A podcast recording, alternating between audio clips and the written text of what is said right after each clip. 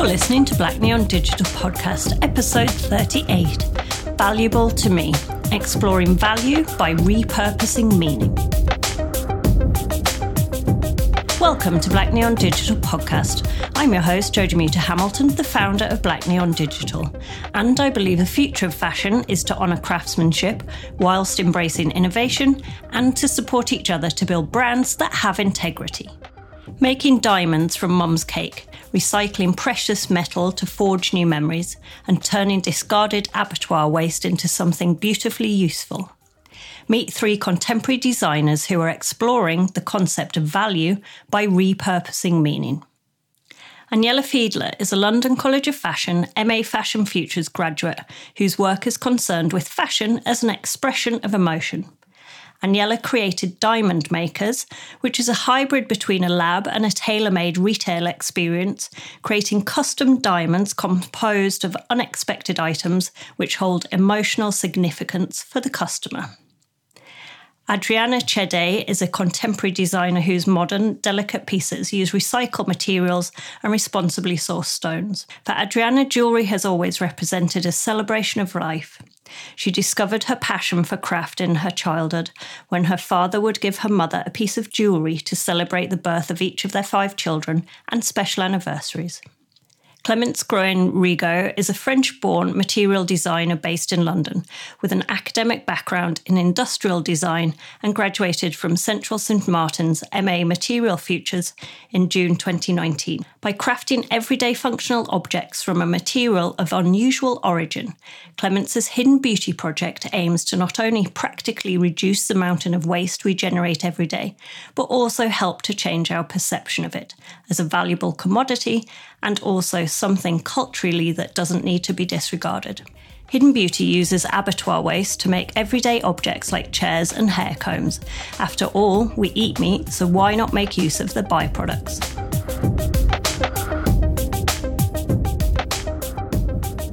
I just wanted to bring you three all together because I kind of feel like you, although your outcomes are quite different, I feel like you're all working to discuss and explore what we feel is valuable in our lives and what we feel is meaningful. And when Aniela um, and I had the discussion on the MA Fashion Futures um, webinar, that was something that you were really, really exploring, Aniela. And um, I also feel that having known Adriana um, through her jewelry work and, and sat on a panel actually with Clemence that you're all looking at this theme, and I find it quite fascinating. Um, as we also look at um, what COVID's brought us, and we really start to reassess what's important to us, what do we value, where are we going to place our money, um, and things like that. So, yes, I just wanted to bring you three together. So, please, could you each introduce um, who you are and what you do, and yeah, if you'd like to go first, Aniela, that would be really good. Uh, yeah, sure. Hi. Um, it's lovely to uh, meet with you all today. I'm really happy to be here. Uh, so, as you mentioned, I've graduated from MA Fashion Futures. Um, and uh, during the webinar, that's how we met. During the webinar, that was a f- final final year projects webinar. But about me, hmm. so I work quite a lot with uh, the meaning and with the product as vehicles of meaning. Really, I'm interested in why we do things and why do we need to do those things and what how they kind of support us with finding our identity and how much we are willing to pay or not pay to be associated with certain product. Uh, and that was uh, that was very much what my master's was concerned with. And another important dimension to it is emotions, because in many cases, how we feel about things uh, is um, what directs our choices. Uh, so we perceive ourselves humans as quite rational creatures, but in fact, it's a lot is coming as research continuously proves from the emotional side uh, of um, yeah of ourselves. So i'm exploring it and looking at what are the consequences of those narratives and meanings and products on our well-being and understanding of ourselves and each other so relationships thank you so much um, adriana would you like to go next yes of course Hi, everyone. It's lovely to be here today with you and exploring this topic, which is really interesting. And as Jodie said, it's really part of my work too.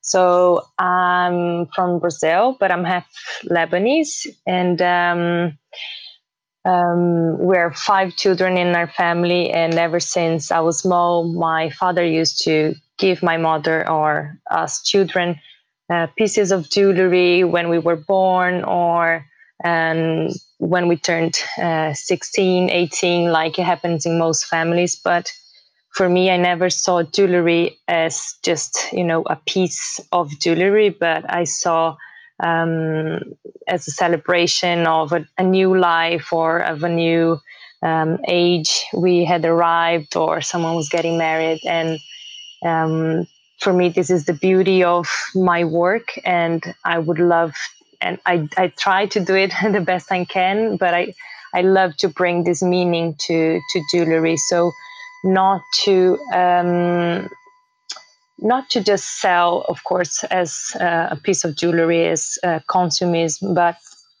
changing a little bit um, this part of the industry through working with recycled uh, materials, um, silver and gold mainly, and um, stones as well, sourced in a different way. So, store, uh, stones that were sourced um, not conflict uh, zones and yeah so bringing a little bit of um, all of these elements into um, into the field of jewelry and to the jewelry I produce as well. Thank you very much. And Clemence, your your kind of work is is sort of very different to this and i'm fascinated by it. So yeah tell us all about it. Thank you. Hi everyone. So my name is uh, clemence Grouin Rigaux. i said it in a really english way. Sorry mom. So uh, yeah as you can hear i'm a french born uh, london based designer and i graduated uh, from uh, ma material futures one year ago and so this MA is really about exploring uh, potential futures. So it can uh, it can be about new materials, but also uh, potentially like uh, social situations. So what is going to happen in the future? And then as designers, it's our job to think about it and propose solutions. So since I graduated, I I am working on different personal projects, uh, including my thesis project uh, that is called uh, Hidden Beauty. So I'm probably going to talk about about this project uh, a bit more uh, after all. But if I can um, describe myself, I think I can say that I'm more of a craftsman designer. Um, my work consists mostly of making um, the ugly beautiful. So I made like different projects uh, about that. But if I can resume in like a simple sentence. I, I, think I would say that I'm really working and thinking about um, how to change and have an impact in the future by acting now and using our current resources because I think that's really important. It's not enough to think about what kind of humans or what kind of designers we could be in the future. We have to think about what we can do with what we have now. Yeah. Thank you, Clemence. I think what we can do with what we have rather than looking to what we don't have is actually a really good starting point for this because you all look at what we have and develop something from that. So, um, Aniela, if, if you can talk about perhaps your mother's cake and develop on that that story around that because that's fascinating. Uh, well yes that, so i will um, just give you a bit of introduction to my project. So what i've done because i was exploring value value and i was exploring narratives uh, one of the first things that I realized through my research is that the absolute masterpiece of combining value with narrative, for good or bad, is diamonds, and how we kind of associate value with diamonds, despite of the horrible colonial past, history, and presence, which is. Um, um, equally terrifying if you think about the consequences, environmental consequences of mining, but social consequences of mining as well. The, the yeah, the, the, the magic that made it possible for us to associate diamonds as love is quite unbelievable.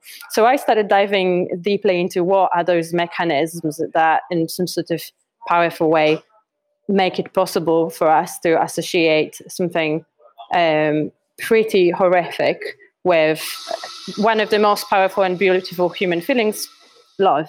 And then I started trying to find things which for me symbolize love or could be um, exchanged or replaced metaphorically with a diamond.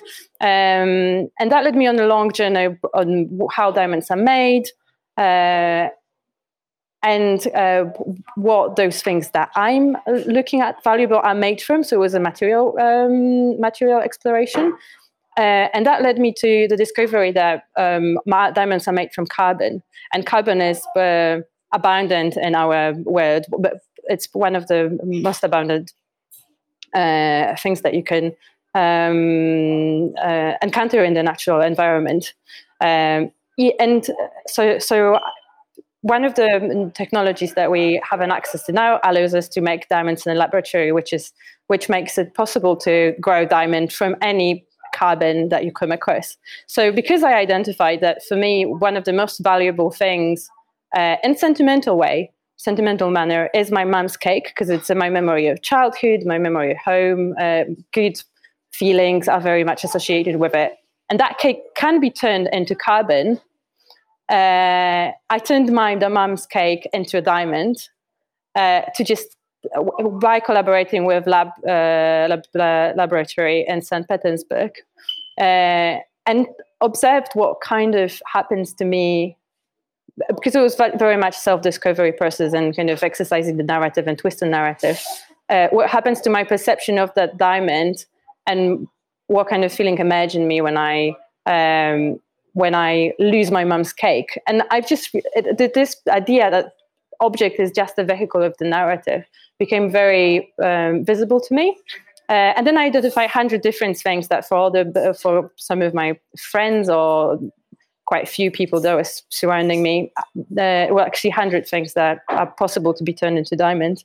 Um, and went through quite a long process of analyzing those narratives and thinking what would be the reason and why we uh, might want to turn something into the dime into a diamond um, what would mean essentially also losing it because um, I at, at, the moment in a COVID um, uh, climate, I much more would prefer to have my mum's cake than that diamond because I have absolutely no idea when I'm going to see my mum because uh, she lives in a different country. So all those things became very contextual interesting because I yeah it's it's a shift in perception once you start comparing and working with metaphors and science gives us possibility to give those metaphor bring those metaphors into very feasible reality and turn diamonds into cake instead of all cake into a diamond. Um, but more cake into a diamond it's difficult to turn diamond into cake. I wish i could now. It's absolutely fascinating though isn't it? And i think it's you know, completely around what is valuable to us. And I feel, you know, previously we've been dictated to what is valuable, and now we're starting to really reassess and um, relook at what do we care about on a really personal um, level beyond a product, beyond something that we've been dictated to. Um, Adriana, you actually work with diamonds and mm-hmm. stone and natural um, elements from the earth that are produced by carbon. What do you, so in your process when you source your stones and so forth, how do you find them? And, and is it more difficult to find things like that and more difficult to work with recycled metals than just, you know, not doing it that way? Mm-hmm. Um, of course, it's a little bit more difficult to find um, suppliers and to source metals that have been um, recycled and that you can trace a little bit of its um, origin. Um, but it's a choice that maybe I made two years ago and have been evolving since then. So before, maybe 70% of all the metals I was using, they were uh, recycled some of them I was recycling um, myself. So I do need a big space and a really powerful thought to make it happen. Um, but nowadays, I, I, especially ever since I've been in London, so two years ago, I've been um, finding suppliers that already work with um, recycled metal. So I shop from them, I source from them. Um, regarding stones and gemstones, so it's a bit more complicated than gold because also gold nowadays you also have the fair trade, which is completely um, traceable um, metal, and I'm also um, trying to get my certification around that. Um, for gemstones, a bit more complicated. Uh, either you go for natural gemstones or you go for lab created um, diamonds. And um, I try uh, try no. I work only with uh, suppliers that uh, are part of the Kimberley process. So this is um, an organization that um, prevents that the conflict diamonds getting the rough diamonds getting to the mainstream of um, the diamond industry. So suppliers that only shop from this a bit more trusted um, um, sources. As for the net, uh, the colored and the gemstones, I actually bring them from Brazil. I'm lucky enough to to know uh, a few suppliers in Brazil that work directly with smaller mines, let's say smaller organizations, and um, Brazil is a really rich, uh, really rich uh, country and land when we talk about gemstones. So um, I also try to bring this as part of my heritage of, of uh, the brand. So I have someone that cuts the stones, uh, especially for me, and he is a one man business. So it's good to have this um, proximity with him and his work. And I know that my business also um, help him and his family, his community to develop.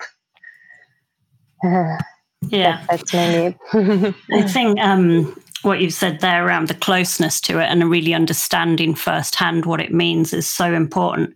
Um, I've actually visited uh, Botswana and kind of been there and looked at certain areas of, you know, mine and so forth, and actually been very. Um, I visited Sierra Leone and went to visit some diamond mines there and just you know it was eye opening it was a good few years ago now but um, it was really eye opening just the amount of dirt. I know it sounds really weird but you're literally you know heads above you digging in mud for these stones. And it's like why are we doing this? Like who's made us go in and dig for in dirt and not even us that actually are going to wear them? Someone else to do this on our behalf. Like what are we doing? Um and i think you know that's kind of if we just remove ourselves from that and then don't buy diamonds that's kind of one or stones. But i think also what you've hit upon uh, adriana is something that's important around your culture and heritage and supporting people in a better way to live from what they're doing. Um, yeah. yeah i think um, yeah it brings yeah. A, a, little bit of a new di- dimension of course if you look i mean i've been more and more getting uh, to see videos and you know researching really about the traceability of diamonds and gold.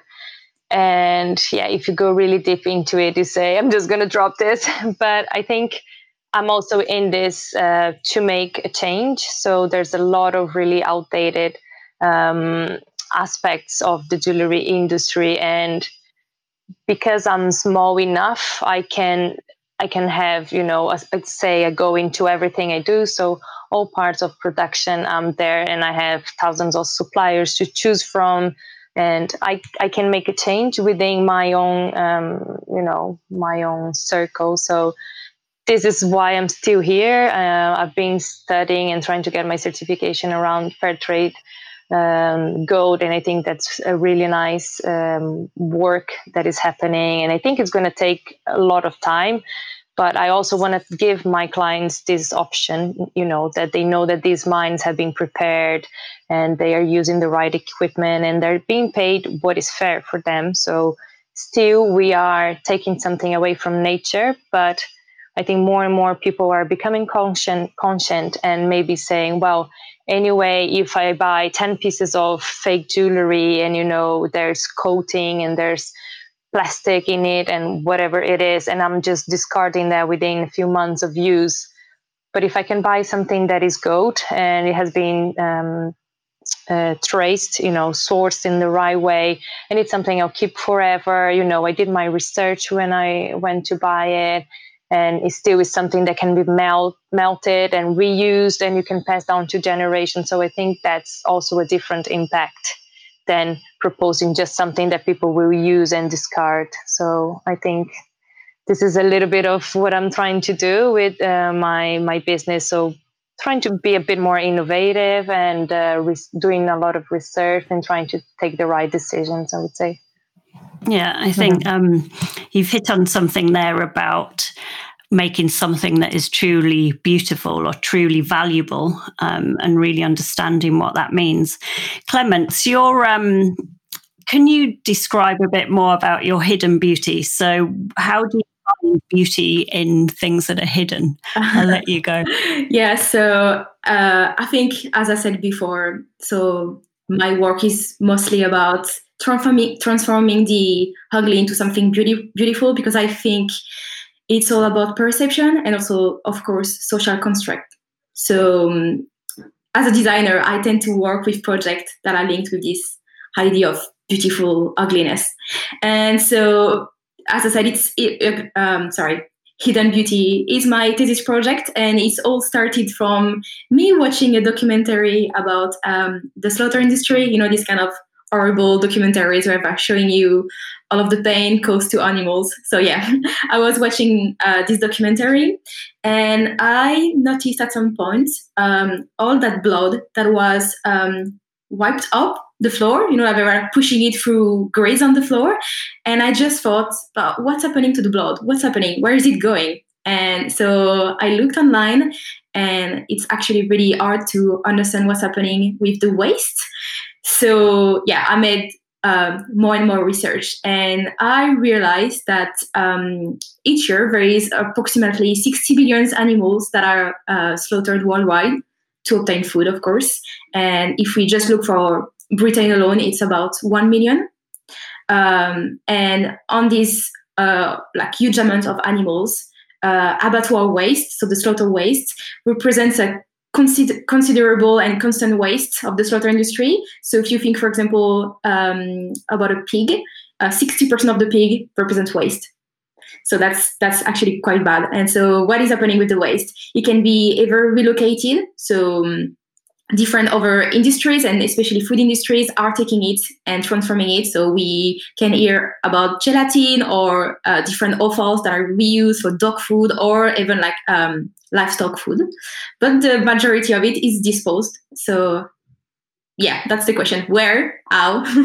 so it can be disposed in large lakes. So they putting literally everything in water sources where uh, it emits toxic gases uh, it often leaks and overflows, and it's of course causing uh, devastation to both uh, land and waterways. So that's also a threat for drinking supplies, of course, and you can uh, see a lot of contamination from E. coli or Salmonella disease, of course. And also there is a consequences, like an important one, that is uh, that is um, it wipes out uh, aquatic life. So that's quite nice. the waste can also be rendered and piled up in like huge uh, kind of places where like the carcasses, like literally they're putting the animal carcasses there and they're waiting for it to decompose. But that's the thing, you know, like carcasses, they can take up to 25 years to disappear and they actually never disappear really. And the bones by decomposing, they are releasing a lot of chloride, ammonium, nitrate, and all of methane gases into the air. So of course, all of this is intensifying greenhouse effect. So first, looking at all of this, and after a lot of research, of course, I thought uh, that's I, I don't understand how I cannot find um, all of this information online. You know, like it's it's it seems like really weird for me that we we think and we talk about the impact of livestock on the on the planet, but we don't talk about the waste. So I thought, okay, there's something to do here, and why not trying to take the waste and transform it into something that actually not going to cause harm to the planet. And of course, there, there was also like a, a really important part of the project that was uh, the ethical lens, because um, I kind of also wanted to revalue all of the animal resources and you know like when you're talking about the animal like how can we revalue every part of the animal so you know like when you're eating an animal like a pig or uh, a piece of steak you know? Uh, it's kind of the only moment in which we're giving the animal an acknowledged end because that's yeah you're just eating it.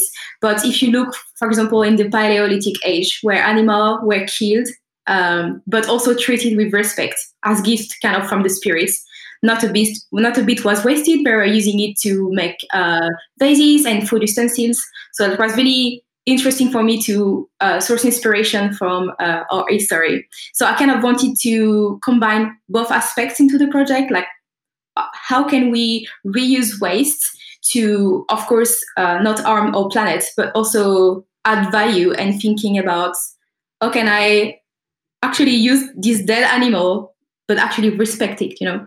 So I, I know it's something a bit um, weird and strange for vegan people and vegetarian people. I'm actually vegetarian, but if you think about it, it's uh, totally the opposite. You you you actually give back value to the animal um, raising the waste. So yeah, as a designer, I I thought, okay, what can I do, and how can I transform the waste to make it uh, look beautiful and uh, luxurious in a way? So I started uh, collecting the waste uh, all around um, London because yeah, I'm living in London. So I went to meat markets and uh, butchers uh, around London who gave me waste for free because they don't have anything to do with all of this waste. So when I'm talking about the waste, um, it can it can be blood, it can be uh, bones, it can be skin, it can be air. So that's the main parts of waste that I use. There's of, of course others like intestines and organs uh, urine, these kind of things. But first of all, I decided to not use this kind of um, of waste because they you saw kind of um, some examples in design already with intestines. I don't know if you saw these kind of things, but they are used in design to make lamps and and sofas. So that's that's quite nice, but that's not what is uh, the most wasted in the industry. That's it's definitely uh, mostly bones and blood. So I took everything and I started a material exploration uh, all, all over of this um, waste. So yeah, it was not uh, smelling really nicely at the beginning in my sm- small uh, studio flat in London. But yeah, I can imagine. Oh god, yeah, yeah very was, brave of you. at the beginning, it was really really hard, but yeah, after a few experimentation, I succeeded in um, creating a, a pro- like a kind of process of doing things to create a new material made of waste. So I am uh, taking the blood that I'm uh, reducing into powder after dehydration. Uh, so it's uh, giving me a pigment. It can be like black to kind of mm, dark brown red color. So that's a really nice uh, color. Or i can also make a pigment made from bone char. So that's uh, the bone reduced to uh, carbon. So it's really black. And it was used actually in the past to make uh, pigments too. Uh, so that's kind of representing my uh, color part my pigment part. And then for the main material the main core um, i'm reducing all of the waste of skin and bones mainly into kind of liquid mixture. I'm using glycerin made from the same bones. Um, yeah, I'm adding the pigment to it. Then I have I have different steps, of course, to make it dry and not decompose because, of course, it's a, a living matters. Uh, and then it's so it's at the really liquid liquid um, uh, stage. So I can cast it into different molds, or silicones or plastic molds, and then yeah, I can make whatever objects uh, I want with it, and it's really detailed material. So for my um, thesis collection, I made um, a set of uh, beauty objects, so like little razors, little um, uh, yeah razors, little soap, little toothbrush, uh, and then for my uh, actual project, I made some stools. Uh, because that's also, you know, like something that was really important for me. It was not only to um, raise awareness about the problem, about the, the unsustainable problem that uh, represent waste to people. It was also to show them that you can actually use this material into your everyday life. But that's kind of something that I realized at the with the beauty uh, kit in a way. People will never want, you know, to put like a tooth toothbrush made from waste in their mouth or even like a comb. You know, it's really hard for people to have the material in the end. They, they still feel like, oh, I'm having a dead animal in my hands. But if you make tools of it, you know, like the um, the emotional uh, impact is way less because you just literally sit on it. And it's also I wanted to make a link with the design industry and just the the furniture industry. You know, like for example, if you take just the example of IKEA, but others companies that are um, producing in chain a lot of um, disposable furniture, you know, that people don't really care about. You know, this could be like the perfect example for me to make a stool that with my material you can make in chain because it's really easy. You just, you know, it's just like pouring a material into a mold and then, yeah, drying it. Uh, yeah, it was the perfect example for me to show that this material can be can be used in the industry as same as wood, but you treat it in a different way. You respect the animal, you respect the environment, and there is a story behind. Because I think you know that's what people want. They want to see that you actually you respect the nature as a designer. You know, you respect the environment. You stopping wasting, and also you you share a story. There is a story behind. There is something more than just making a tool. Yeah, yeah. I think um, I think that's what you all do in in very different ways. Um, it just made me think then people are not willing to use a toothbrush or a hair comb made from something, but they're willing to eat it. Like that's kind of crazy think about it, isn't it, really?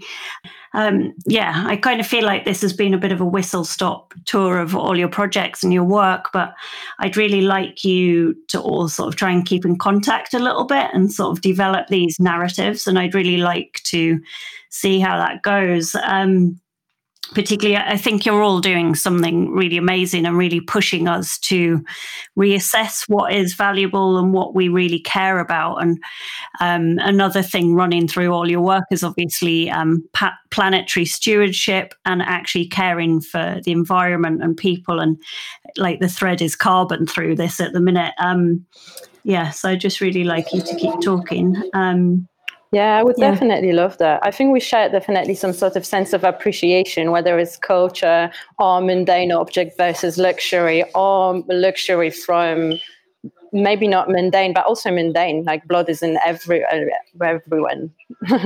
yeah. Um, so it's been really nice to to hear a little bit about all of you, both of your work as well, and see how together we can make a little bit of a force and uh, give a new um, significance to to things we are used to see and use every day and uh, yeah respecting nature proposing new solutions. It's really nice. Keep it up. Brilliant. Thank you. Thank you everyone.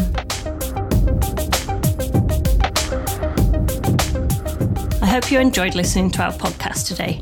Please do make the time to subscribe, rate, and review our show on iTunes.